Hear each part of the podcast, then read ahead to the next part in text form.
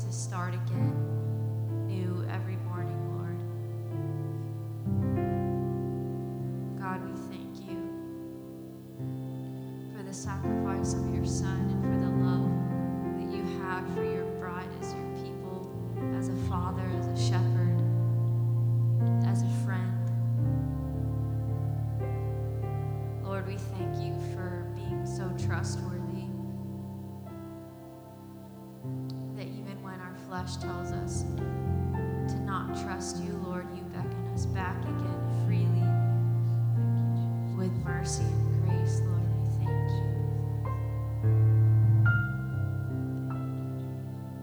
We thank you, Jesus, that we have the privilege to worship you now when we have the choice not to, Lord, that we choose to come to you and praise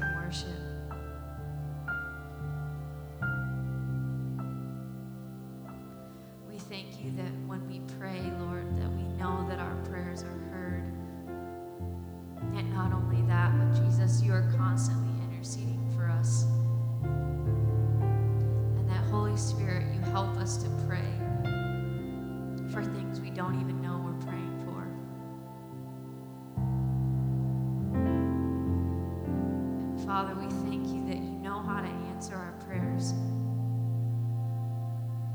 in ways that we don't understand.